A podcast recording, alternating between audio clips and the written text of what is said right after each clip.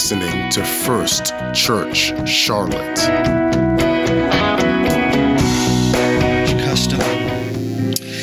We are almost done with a rather long and rewarding journey through the Gospel of Mark. And I, as always is the case, I'm always overwhelmed with a passage of Scripture that I thought I thought that it was I, I kind of knew uh, the, the, the shape of it, the outline of it. I, I felt like I had a handle on it, and then I go through it and I humble myself to the scripture again and I try to read it with fresh eyes. And you see things on the second or the third or the fourth or the 19th time through that you never saw before. And so we are going to read in Mark 14, uh, verse number 66. Now, as Peter was below in the courtyard, one of the servant girls of the high priest came, and when she saw Peter warming himself, she looked at him and said, You also were with Jesus of Nazareth.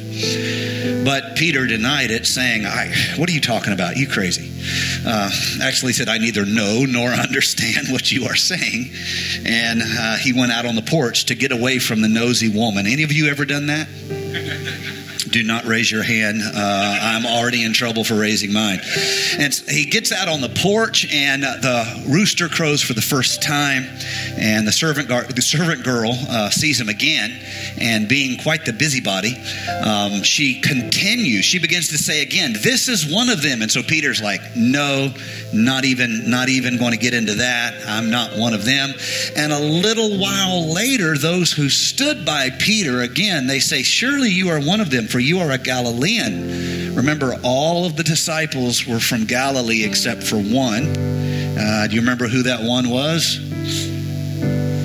I have failed as an instructor. Judas. Uh, he was the closest thing to an outsider uh, in, in that group. Uh, they're all Galilean. Your, your speech shows it. So uh, he begins to swear and curse, and he says, I do not know this man of whom you speak. The second time a rooster crowed. Then Peter called to mind the word that Jesus had said to him before the rooster crows twice, You will deny me three times. And when he thought about it, Somebody saying, when he thought about it. And when he thought about it. And when he thought about it. How many of you ever had some things in your life that you thought about? When he thought about it, the Bible says he wept. He wept. So tonight I'm doing Peter's story. Uh, we will let this passage, this story speak to us. Before you're seated, smile at your neighbor. Say, if you'll say amen, the preacher won't go long. That's right. That's right. Amen.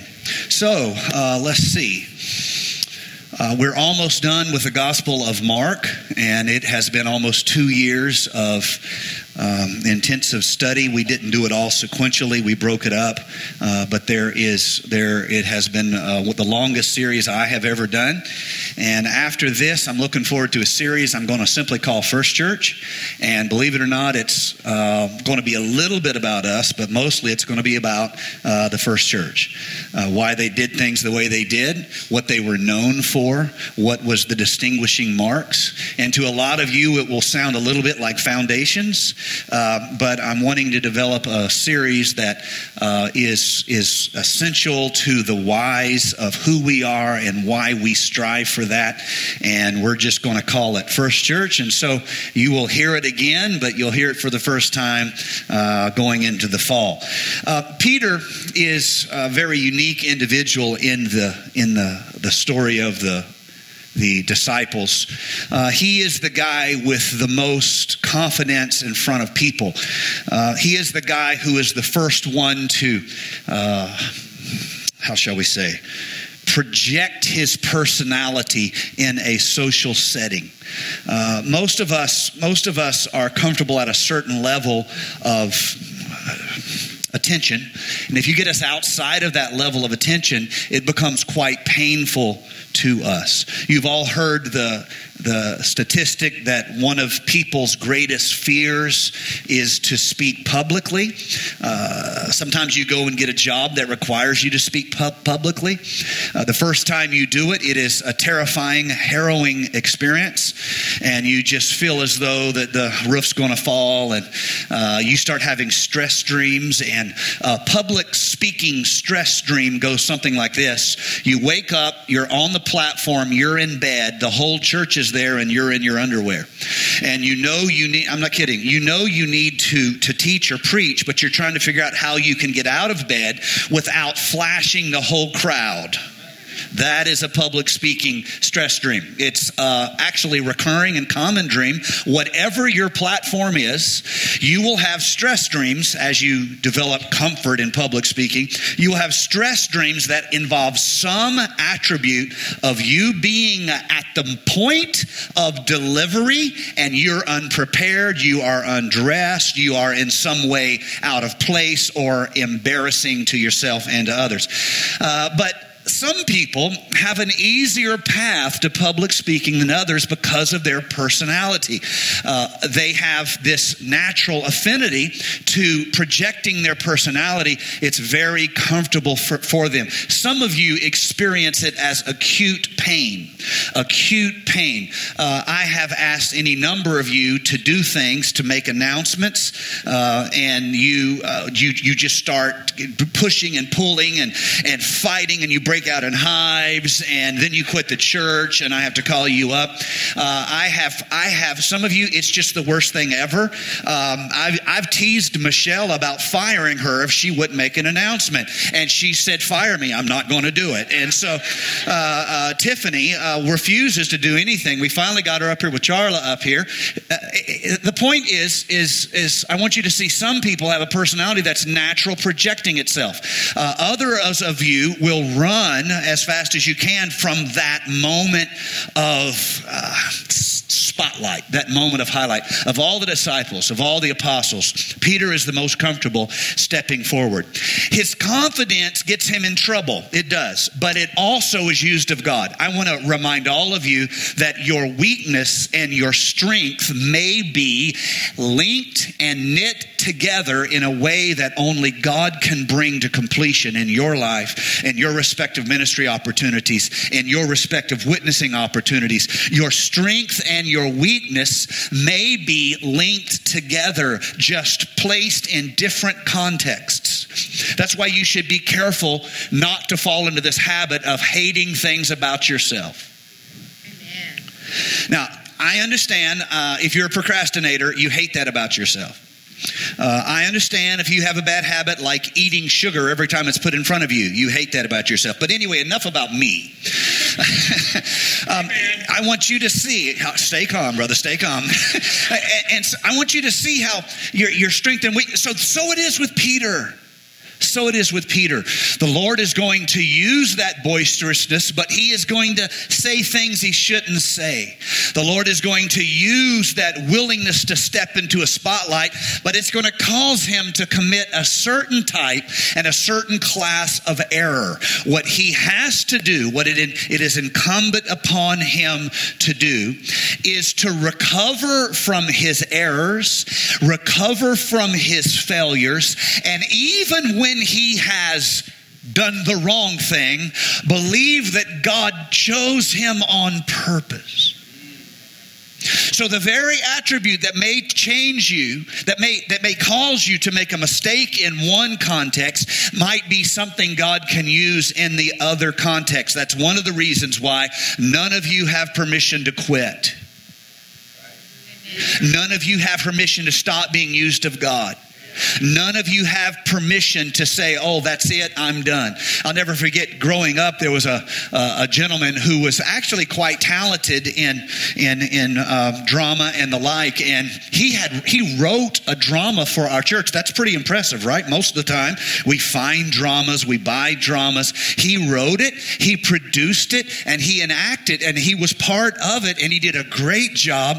Uh, a lot of talent there, uh, but it took a lot lot of, uh, shall we say, putting himself out there to do that. And although he had creative ability and he pursued that, what he did, had not had time to develop was uh, calluses. And so when somebody somebody laughed at some part of it, rather than saying, uh, "Oh well, you know, they if they want to do it, they're welcome to try," but in the meantime, I'm the one in the arena. I'm the one doing the work. It hurt him so much. He said, "I will never do it again." Imagine, and he's he, was and is a good person, but I want you to see how uh, you you don't have permission to quit just because you made a mistake. You don't have permission to give up just because what was once a strength in this context becomes an embarrassment in this context. So before we go on, smile at your neighbor and say, You don't have permission to give up when things don't go right. Go ahead, tell them. You know you love bossing people. Go ahead and tell them. You do not have permission to give up. So here's Peter. I won't go through all his mistakes. Um, he he's the kind of guy who, when in doubt, say something. This is usually a bad habit. Uh, when in doubt, don't say anything. Uh, in fact, when there's something to be said, you might should consider putting it off a few weeks before you say anything about it. Uh, but because uh, you know, very few people have deep, deep regrets about things they didn't say. It's usually the opposite. Uh, so, so, so Peter has this inclination, but remember, on the day of Pentecost, he's going to be the one who steps forward in the boldness of God's promise and God's Spirit and preaches the first gospel message of the whole story of the gospel. He's going to be the one. God is going to use that. But he, in this scene, this setting, this context, he really embarrasses himself, and it, you know his, his mistake becomes part of the curriculum, shall we say. It becomes part of the Holy Scripture, part of the gospel canon. And we all know about Peter's mistake because it all started when he had a disagreement with the Lord on what was the path that this kingdom of heaven on earth was going to take. Jesus said he was going to Jerusalem to suffer many things at the hands of the chief priests and elders. You guys know this. We've been through this. Um, Peter disagrees. Peter's like, Lord, you're, you're really making a mistake. Let me save you. Uh, and so uh, that's the, the, the very first seed of confusion and error that happened that will lead up to all of these other things. And so when they, they get to Jerusalem, uh, Peter now, he begins to make these series of mistakes. And, and the first one is his proclamation at the, uh, the Last Supper that even if everyone else denies you, Lord, I will not deny you. What's the problem with this? Okay, so you could make an argument that Peter is the guy speaking faith. Doesn't that sound like faith? I will never. Here's the problem it's not faith in God, it's faith in Peter. Your faith is always misplaced when it's primarily based on what you can or can't do. It's always misplaced. That's why we are oftentimes shown in the scripture uh, the example, and we're also given the instruction. Uh, don't, don't be too quick to say, I'm going to do this and I'm going to do that, but rather say, if the Lord wills it, then I will do this, then I will do that. Peter would have been perfectly in his uh, rights to say, I so much want to tell you, Lord, that I would never do that. But I know you speak truth. And if you said it, that settles it. Amen. You see? And so he he starts this sequence I would never do that. Though everyone else forsakes you, I would never do that. And so you know the story. Uh, when they come to take Jesus out of Gethsemane, Peter, um, he, he actually takes the sword uh, that he is untrained in in his hands. And, and you guys know the story. He smites off the ear of one of the servants of the high priest. And uh, the Lord fixes that situation. And Peter's kind of on the back foot now. He really doesn't know what to do. And he, he goes from being the one willing to draw the sword to being the one who says, I don't even know Jesus Christ. And he, he has this tremendous failure, this tremendous sad failure. And he, he is uh, in this moment of peer pressure, this moment of fear of his life, and he he he really he just drops the ball really, really bad. And let me remind you of the ways that this can be taught, this can be preached. Um, you can say Peter ended up where he was because of laziness. I've heard it preached that way. I've preached it a little bit that way. Uh, he should have been awake in the prayer meeting, not sleeping through the prayer. Can I have a big amen? Um, if you're going into the trial of your life, you really ought to get yourself a nice cup of coffee and stay awake in Jesus' name. He goes to sleep when he should be awake. So you could say that he was a little bit too lazy. Also, he had this this, this bravery that was fragile and it was brittle and it could have a moment of strength and then it shattered into a thousand pieces and his bravery turned into cowardness. And he's sitting in the courtyard saying i don't know him. You, you can say that that he has allowed his fake bravery to turn into brittle bravery and shatter into a thousand pieces of cowardness. You could also point out, and I've done it and I've heard others do it, that by allowing himself to be influenced by what the people around him were saying, he exhibited the, the, the, the real nature of what it means to, to be a victim of worldliness, where the, the people around you set the level of your testimony. You see how that can, that, that can be seen? The people around you set the level of your zeal. The people around you, uh, the world you live in, your place of employment. If, if, you, if you're able to work in a place where all day long you can kind of be in your own little spiritual bubble and you're able to pick the music you play and you're able, let me tell you something, uh, that's not most people's experience. Most people live in a high pressure, high tension environment where they don't get to pick the music. They don't even get to pick the coffee. It is pressure, pressure, and they have to develop calluses between them and the world. And uh, I've been in both places. Um, I've worked in the church context, and I also spent uh, a good number of years uh, in construction. Uh, construction is not a very spiritual environment. Um, in construction, people don't know they're cussing. They don't know they're cussing. You have to point out they're cussing. Uh, Diane's here back there. She used to. She was my office manager back when I was uh, had my company stuff going, and uh, she would deal with a lot of the guys that work for us. And at one time, we had nearly, uh, uh, I think the highest we got was 27 employees, uh, about ha- eight to 10 trucks on the road, and she would deal with a lot of these people.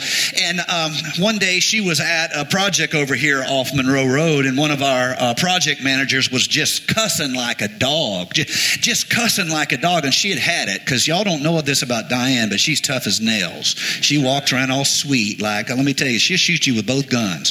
She does not play. And um, and they're just in there blankety blank this and blankety blank that, and just they, they don't even know they're cussing. And she had it. She turned around. I don't remember what all she said, but she told them, "Hey, buddy, you better stop it." And he didn't even know what he had done wrong. He was like, "What are you talking about?" He said, "I'm I'm sick of this potty mouth you have going on around here. Uh, if you work in a place where you get to pick your environment, you are blessed, honey. You are blessed. Most people don't have that opportunity. And so here is Peter. He is he is being sucked into the context that's around him. You can point that out. You can see that about him. You can see the error that he makes in this moment, allowing everyone else to influence him.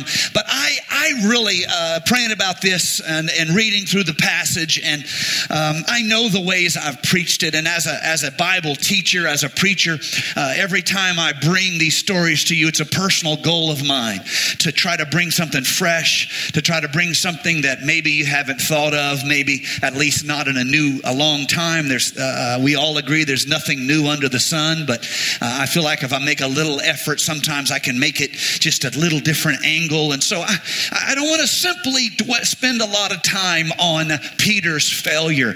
I want to spend a little bit of time on that moment when he realized he has made a mistake. You see, so much of our errors in life are some result of us rushing along and rushing along and rushing along and rushing along, and then we catch ourselves. Personal testimony I had a lot of traffic coming to church tonight. Took me longer than normal. I had to go way out of the way to get to church, avoiding all this traffic. And I watched this guy, this as a lady actually, um, in this truck. We were waiting in line, and she ran all the way down, all the way down, and then put on her blinker to cut in. And it just, it was just like the devil. She, just like the devil. I wasn't thinking about my Christian witness. All I was thinking that I watched her run all the way down and then she's going to force her way in front of me. That's the problem. If she would have put on her blinker, you would have seen the most beautiful Christianity. Don't you point your finger at me like I do that kind of thing. You know I would never do that kind of thing. And uh, she and she's going to try to force her way in front of me. That just brought out the devil in me. And um, Just I just pulled forward, like, go ahead and hit my car. I'm, I like it, but I don't like it that much. Go ahead and hit it. We'll see who blinks first. I'm not thinking. I'm caught up in the moment. This is full transparency. Y'all talk bad about me later. Full transparency. Then she leans out the, the window and starts a conversation with me. Why won't you let me in? Pointing like she's going to force her way in. Oh, I talk for a living. You don't want to argue with me. I talk for a living. I rolled down the window. I said, honey, I saw you make a choice all the way back there to run all the way down here. And now you want me to be your sucker. I ain't no sucker.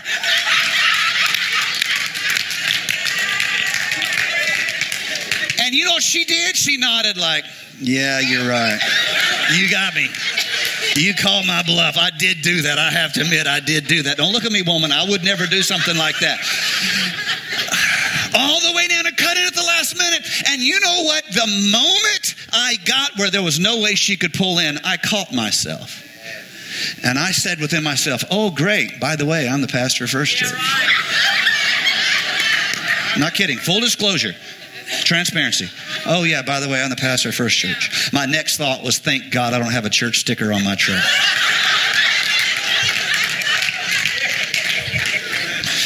This moment, hear me, this moment, we're rushing along, we're rushing along, we're responding, we're responding, we're responding. We're in a tense. We just got this and we got that and this. Let me tell you, the most effective thing that the enemy will ever bring against you will not be spiritual oppression. It will be fear, number one, and distraction, number two. He will get you all with this stuff and you're worried about that and you got this over and you got this, all that. And there comes this moment when you catch yourself. Yes and you think about it and you weep. Now, you don't weep about the lady trying to force her way in traffic. You just feel a little bad about that. But there's plenty of other things in your life where you catch yourself. So often in life, we, we, we, we pray this prayer Lord, what should I do? I want to do the right thing. I don't know what the right thing is. Well, you will know what the right thing is, just not right now and then you'll have to live with it. You see, hindsight's 2020. This is Peter.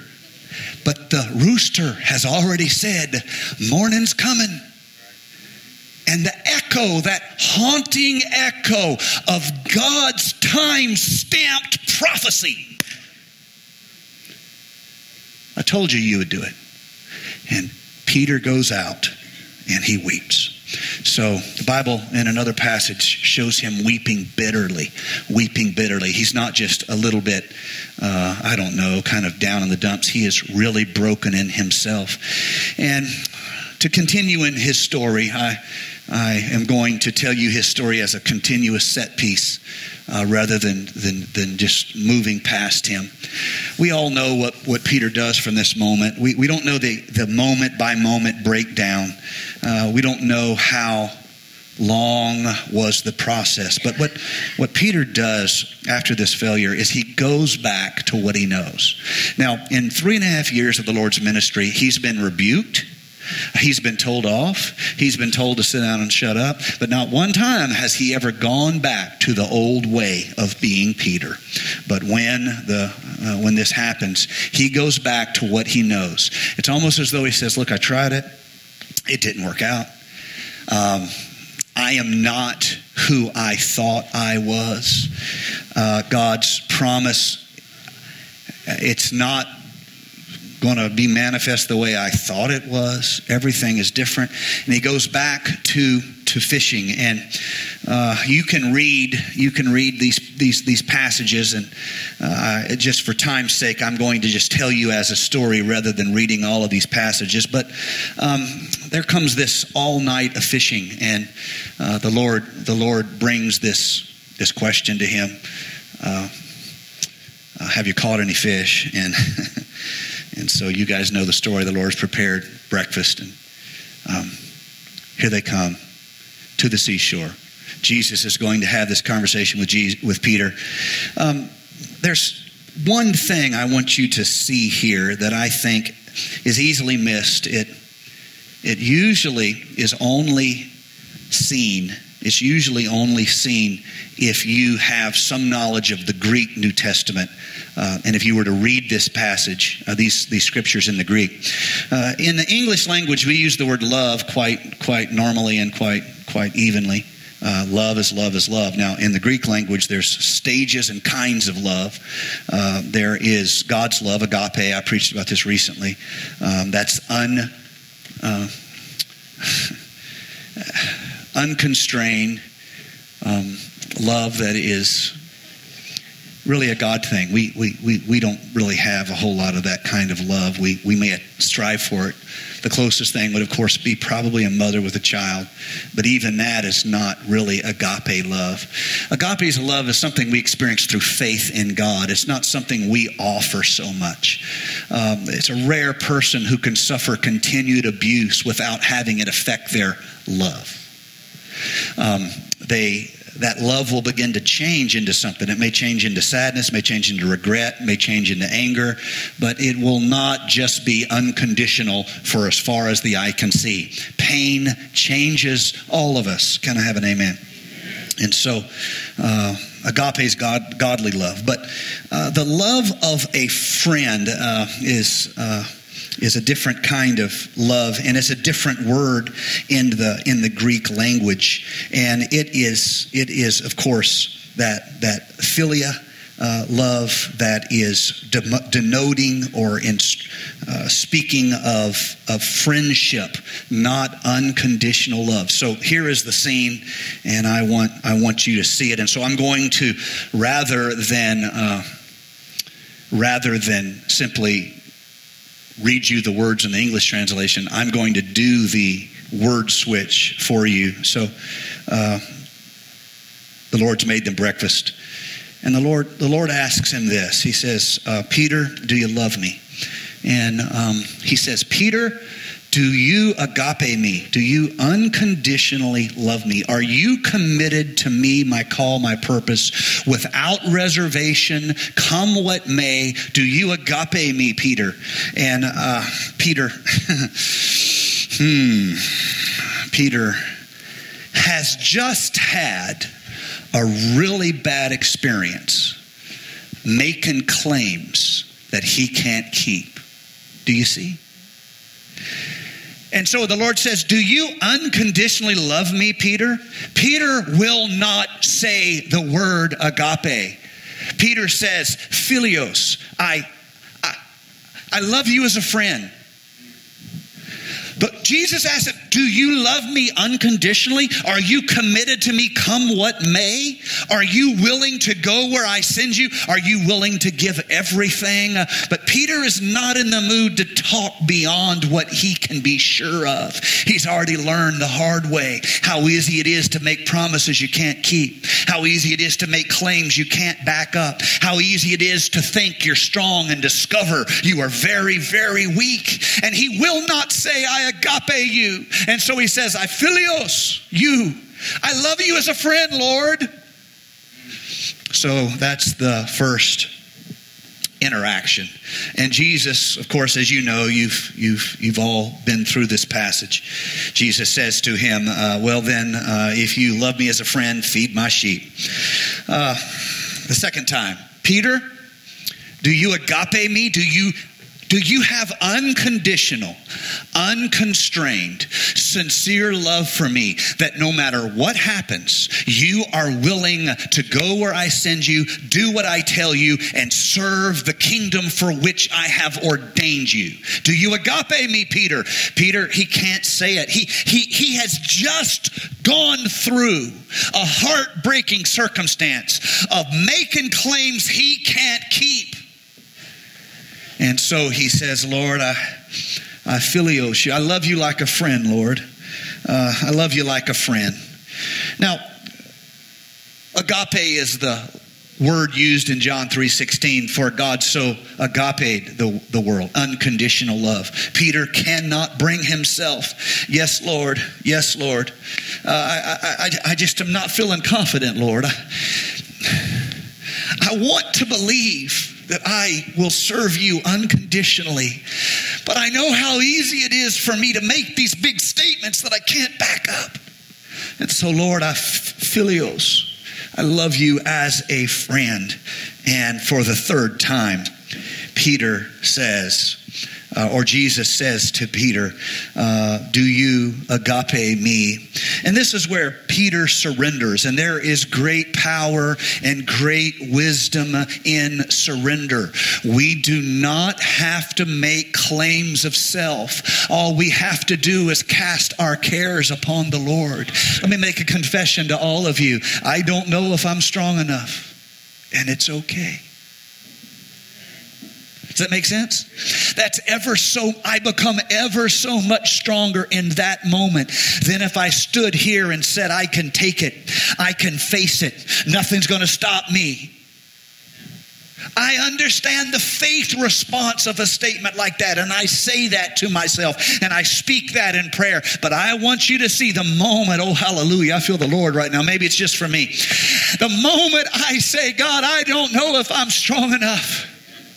I don't know if I'm smart enough. I don't know if I'm wise enough. I want to be, but I don't know. You know what I just did? I laid down my strength and I stepped out on the everlasting arms that are underneath everyone who calls upon the name of the Lord. So I've come to tell you if you're going through a tough time, the answer to tough times isn't tough talk, it's throwing yourself wholeheartedly upon the promises of God and saying, Lord, if you will keep me, then I'm going to be kept. And if you will strengthen me, then I'm going to be strong. And if you will anoint me, I am going to be powerful.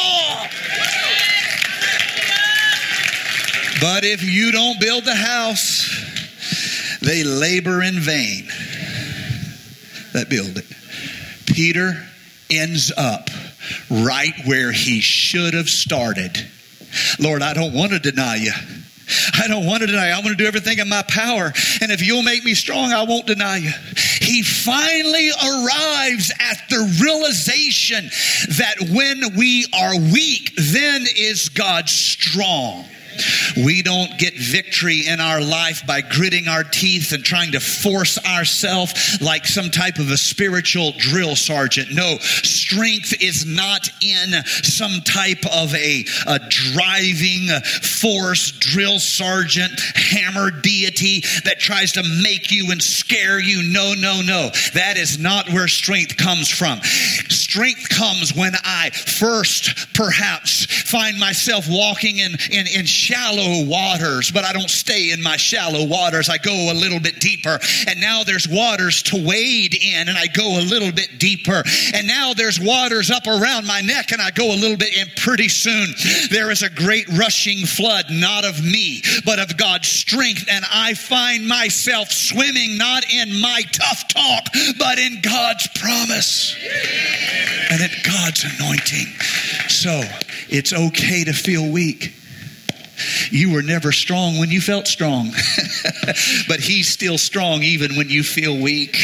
It's okay to acknowledge the smallness of where you feel you are at right now. It's okay to acknowledge that as long as you don't stop your song on the part that says, I'm troubled on every hand and I'm afflicted and everybody hates me and I'm going to go out in the garden and eat worms. Okay, that's your song. You are good at singing it. Not quite as good as me, but you are good good at singing it. Don't stop the song on the reality of your trouble, on the reality of your weakness, on the reality of your difficulty. Keep singing and say, Lord, you know if I'm going to make it.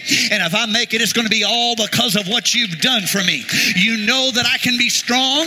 And if I'm strong, it's going to be because you made me strong, oh God. Peter, can you see? It's not about your declaration, it's about your dependence. And so, Jesus, this third time, says, Feed my lambs. I, I want to end with this. Musicians, you can come. Uh, so, whether or not uh, you, you, see this interchange and you see the Lord's uh, spoken purpose to Peter in response to the zeal of Peter's heart. Do you love me? Do you agape me? Peter's like, uh, I, I, that's, that's, a high bar. I don't know if I can say that, but I, I, I, philios. I can, I can do that, Lord. Okay, if that's all you have to offer, this is the plan for you. Feed my sheep. Do you see? Can you come a little closer, Peter? Can you walk a little closer? Can you stand a little taller? Can you do a little bit more? Can you open your vision to see? Can you believe? Can you trust? Can you agape love me? I don't know if I can do that, Lord. Um, I can philios love you. I don't want to talk tough. I've learned the hard way about talking tough. I can philios, I can do that. The Lord said, okay, well, if, if that's what you got, this is the path of purpose. Feed my sheep. And lastly, if you do rise above, philios, the love of, of, friendship. And you do get to the unconditional love where you will give everything. And I want to point out here, and I'm almost done, and we're going to pray for a moment before we go. The, I want you to see that uh, at this moment, when Peter surrenders and he, he quits trying to proclaim what, what he's going to do, uh, maybe he becomes stronger, you would say. I believe so when he stops relying on his determination and, and just trust in God, trust in God's knowledge. And the Lord says, Feed my lambs. Here's the thing at no stage of our Christian progression is the work of God primarily about us. I know that's difficult for some people. I, I understand that. Um, a few years back, a church researcher uh, quite famous, quite famous church researcher. Um, he actually did a, his name was uh, Dr. Win Arn, and he did a survey of over a thousand congregations. And he, this is about 20 years ago, I believe, when he did this. And he asked both the members and the pastors of the congregations, What is the purpose of the church? What is the purpose of the church? And uh, he reported that 89% of the members of the church said the purpose of the church was the care of the members. 89%. And when he asked the pastors of the church what the purpose of the church was, 90% of the pastors, so about the same amount, 90% of the pastors said the purpose of the church was to reach the world for the Lord Jesus Christ. So when they surveyed the people in the churches, 90% said the purpose of the church is to meet our needs. 10% said the purpose of the church is to influence our society. They interviewed the pastors. 90% of them said the purpose of the church is to influence the world, influence our society, to, to reach out. And 10% of the pastors said, uh, my responsibility is to meet the needs of the congregation. Um, you see the exact opposite. If you do anything in leadership, you will feel that. Uh, we have uh, our Wednesday night crowd. A lot of you volunteer in ministries. A lot of you are a part of our core uh, uh team that makes ministries happen. Uh, the, the, the team that makes the dream work. You guys, a lot of you guys are part of that. Um, you feel that. You feel that. Here is Peter, and he's shall we just say it? He's, he's kind of backslid at this moment. he's just he's, he's fallen off the wagon. He's, he's back where he started. And the Lord's saying, Look, if you love me, get busy feeding others. Get busy loving others. Get busy ministering to others. If you love me at the level of a friend, feed my sheep. If you love me at the level of agape love, feed my sheep. feed my lambs. Do you see? That is one of the reasons why it is, uh, we, we really miss the great opportunity of this kingdom of heaven until we have a vision for what God is doing in other people.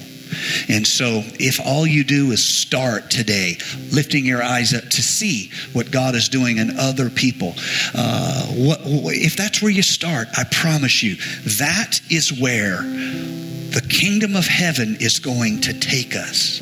That is where the kingdom of heaven is calling us to where, wherever we are, whether we are struggling to just kind of have that philios or whether we have attained agape love. The answer is the same serve others. Because in the economy of heaven, the way to be rich is to go give what you need away. Do you need encouragement? Go encourage somebody. You'll find that you're encouraged. Do you need love? Go show love to somebody. You'll find that there was a river of love in you that you were blind to. Do you need someone to help you? Go find some way to help somebody, and you will feel rich in your spirit because in this kingdom, if you want to be used of God, if you want to claim love for God, if you want to claim just mild love or major love, the answer is still the same feed the sheep, feed the lambs. This is the path. And this is what I want to end with. Peter does this. Peter actually ends up at that level of, I will give you all. He doesn't end up where I love you like a friend. He ends up with, I will give you all. And that's why when he is crucified, uh, there's no hesitation on his part. He even volunteers for the more difficult pain of crucifixion, where they, they do it a different way, and it's it's a, it's a it's a it's a stunning thing to think about. His his zeal. He ends up with the love that says, "I will give you all," but at the side of the seashore, all he could see in himself was, Lord, I love you like a friend. I've been humbled, Lord. I'm not who I thought I was. I'm not big time. I thought I was big time. I'm not big time. Lord, you know, let me not stand upon my proclamation. Let me stand upon your promise. You know that I love you. Let's all stand. Hallelujah. Thank you for listening to First Church Charlotte. If you're in the Charlotte, North Carolina area, worship with us at 4929 North Sharon Amity Road. For information about service times, church ministries, and so much more, visit us online at firstchurchclt.com. If you would like to support our efforts, text GIVE to 704 445 5353. We pray God's richest blessings to you. Come worship with us.